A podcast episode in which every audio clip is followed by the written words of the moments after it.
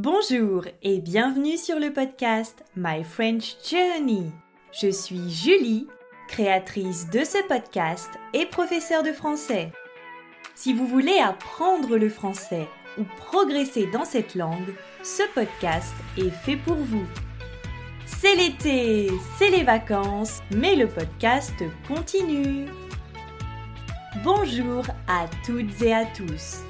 On se retrouve aujourd'hui pour ce nouvel épisode de la série Morito. Aujourd'hui, je réponds à une question un peu particulière.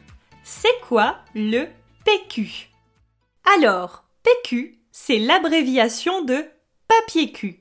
Oui, oui, ce terme est vulgaire, très familier. Mais c'est quoi le papier cul?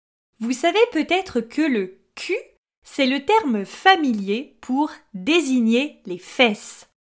Donc, le papier cul, c'est le papier pour essuyer les fesses. Le PQ, c'est le terme familier pour parler du papier toilette. Le papier toilette que l'on utilise aux toilettes, évidemment.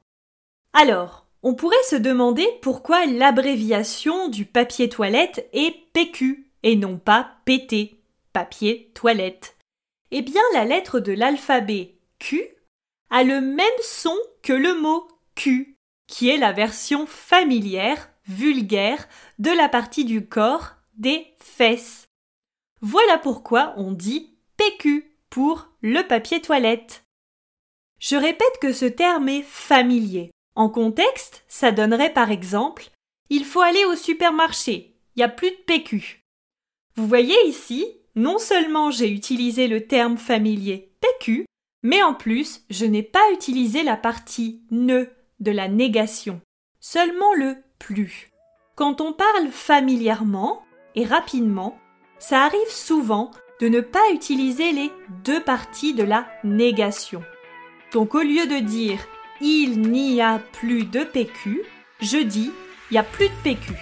C'est un langage parlé familier. Et voilà, vous savez ce qu'est maintenant le PQ. Très important, à demain